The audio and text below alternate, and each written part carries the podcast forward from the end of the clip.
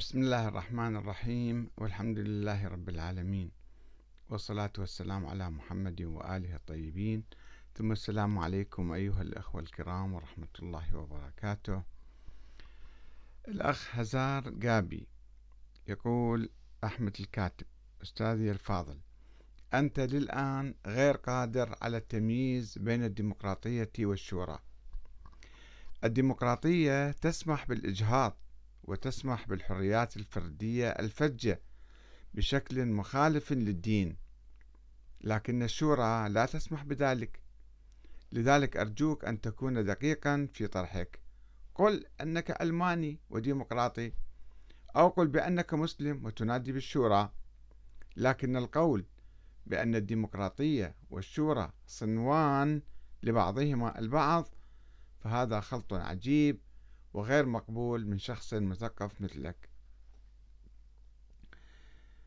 فبالحقيقة هذه الشبهة آه، يعني يرددها كثير من من الناس ولا يقبلون المزج بين الديمقراطية أو الشورى. قلت له يا أخي العزيز الشورى مبدأ فقط وأما الديمقراطية فهي تفصيل. وهي تعني انتخاب الناس للحاكم ومراقبته ومحاسبته وتغييره. كما تعني الفصل بين السلطات التشريعية والتنفيذية والقضائية. وتعني أيضا انتخاب مجلس برلمان يراقب ويحاسب ويقدم المشورة الإلزامية.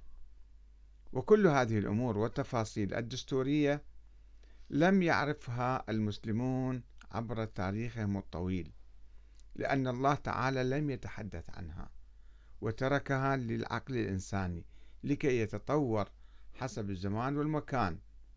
ولكن المسلمين لم يتطوروا وضعوا العقل جانبا فوقعوا في شراك الاستبداد والظلم والطغيان والدكتاتورية. وقالوا بأن الشورى معلمة وليست ملزمة وأصبح الحكم لديهم وراثيا جبريا في الوقت الذي طور العقلاء في العالم أنظمتهم السياسية إلى شكل الديمقراطية ويمكن للمسلمين أن يحافظوا على دينهم واحترامه في الدستور. يعني الأخ مثلا كان خايف أنه الديمقراطيات الغربية تسمح بالحرية الفردية تسمح بالزنا تسمح باللواط تسمح بالزواج المثليين وما شابه. فيخشى أنه إذا جبنا الديمقراطية يعني يجب أن نأخذها في نظره نأخذها فوتوكوبي نجيبها من أمريكا أو من فرنسا ونطبقها مثلا في بلادنا الإسلامية. وهذا غير صحيح. نحن لسنا مضطرين أن نأخذ الثقافة الغربية أيضا أو الثقافة الليبرالية كما يسموها. إحنا مسلمين وعندنا دستور وعندنا قوانين وعندنا أحكام. وعندنا أحكام ثابتة في ديننا يمكن نضعها في الدستور. الدستور يحدد أنه صحيح عندنا ديمقراطية ولكن في هذه الحدود. ما نتجاوز هذه الحدود؟ الشيء اللي يخالف ثوابت الإسلام ما نقبله. فإذا يمكن للمسلمين إيه، يعني يأخذوا الديمقراطية ويحافظوا على دينهم واحترامه في الدستور ويأخذوا بعد ذلك طريقة الوصول إلى السلطة من التجارب الديمقراطية العالمية العقلية حسب ما يناسبهم. فهاي الشبهة مو صحيحة في الحقيقة. وبعدين حنشوف الحكام المستبدين اللي ما يؤمنون بالشورى يبيحون لشعوبهم كل شيء. يخالفون صريح القرآن يعملون المنكرات ويسرقون الثورات ويلعبون بمصائر الشعوب. ولا أحد يحاسبهم فهل هذا من الدين أم الديمقراطية؟ عندما آه، الشعب يأخذ أموره بإيده وبالتالي لا يسمح لأي حاكم أن يتصرف كما يشاء. هاي نقطة تغيب عن كثير أذهان كثير من الناس. يجي أحد الأخوة أيضا يعلق يقول الله جعل لنا فسحة ديمقراطية ملك وراثة. المهم هو العدل. وعدم الخروج عن شرع الله. الديمقراطية يا سيد أحمد الكاتب هي رأي الأغلبية حتى لو كان ذلك الرأي منافي ومعارض حتى لما هو معروف في الدين بالضرورة. فيها بعض المحاسن صحيح لكن المشكل أن أصل الفكرة خطأ. رأي الجماعة بغض النظر عن هذا الرأي. كحرمة الربا والزنا مثلا أعاذنا الله وإياك سيد أحمد الكاتب لو كانت الديمقراطية حقا كما تقول لماذا لم يأمرنا الله أو نبيه بها وترك لنا الباب مفتوحا؟ الله جعل لنا فسحة ديمقراطية ملك وراثة. المهم في الموضوع هو العدل وعدم الخروج عن شرع الله أو مخالفته. أما الباقي ففي ذلك فليتنافس المتنافسون. دون الخروج عن هذا الإطار هل كان النبي مثلا ديمقراطيا بأن يأخذ برأي الجماعة حتى لو كان معارضا للدين؟ أستغفر الله. طبعا لا. أما موضوع العدل فنحن كمسلمين لسنا بحاجة لنصائح الغرب في هذا الباب. فديننا الحنيف يأمرنا بذلك. يا أيها الذين آمنوا كونوا قوامين لله شهداء بالقسط. ولا يجرمنكم شنآن قوم على أن لا تعدلوا. اعدلوا هو أقرب للتقوى واتقوا الله إن الله خبير بما تعملون.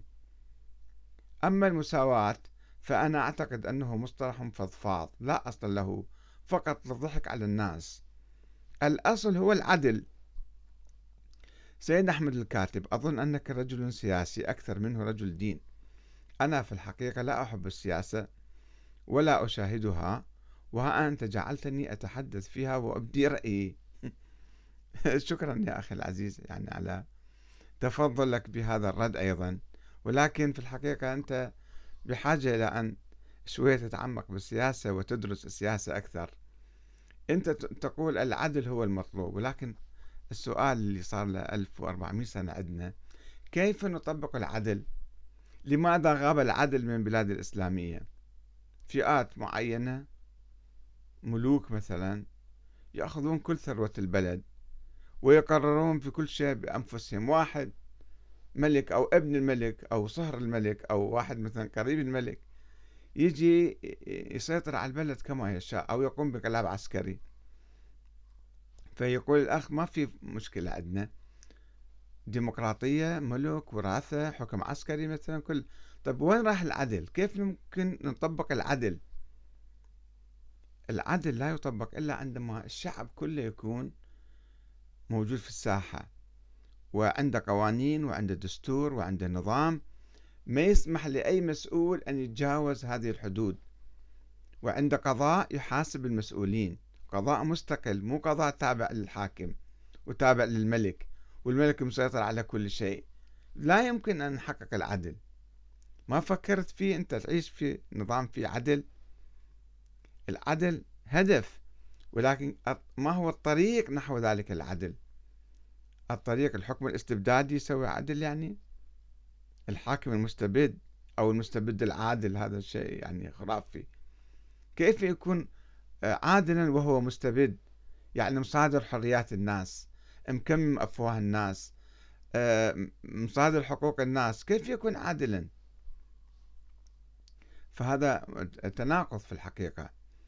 إحنا مو نحتاج نصائح الغرب إنما المجتمعات الإنسانية كلها العاقلة شافوا فكروا ودرسوا إنه إحنا كيف يمكن نحقق العدل؟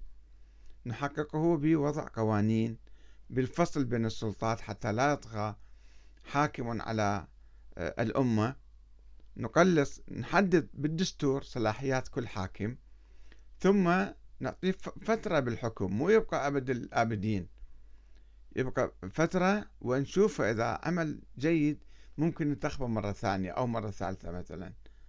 ولكن حتى لا يجمع القوة كلها بيديه ويكون مستبدا دكتاتورا. المشكلة بعض الناس ما يفكرون بمشكلة الدكتاتورية اللي يعيشون فيها ويعتبرون هاي الدكتاتورية شيء طبيعي والاستبداد شيء طبيعي. الله أعطاهم الملك لهؤلاء الناس وهم يحكمون بإذن الله تعالى. هذا مو صحيح. فيجب أن تكون هناك يعني آه، يقول الأخ أما المساواة فأنا أعتقد أنه مصطلح فضفاض. يعني كيف؟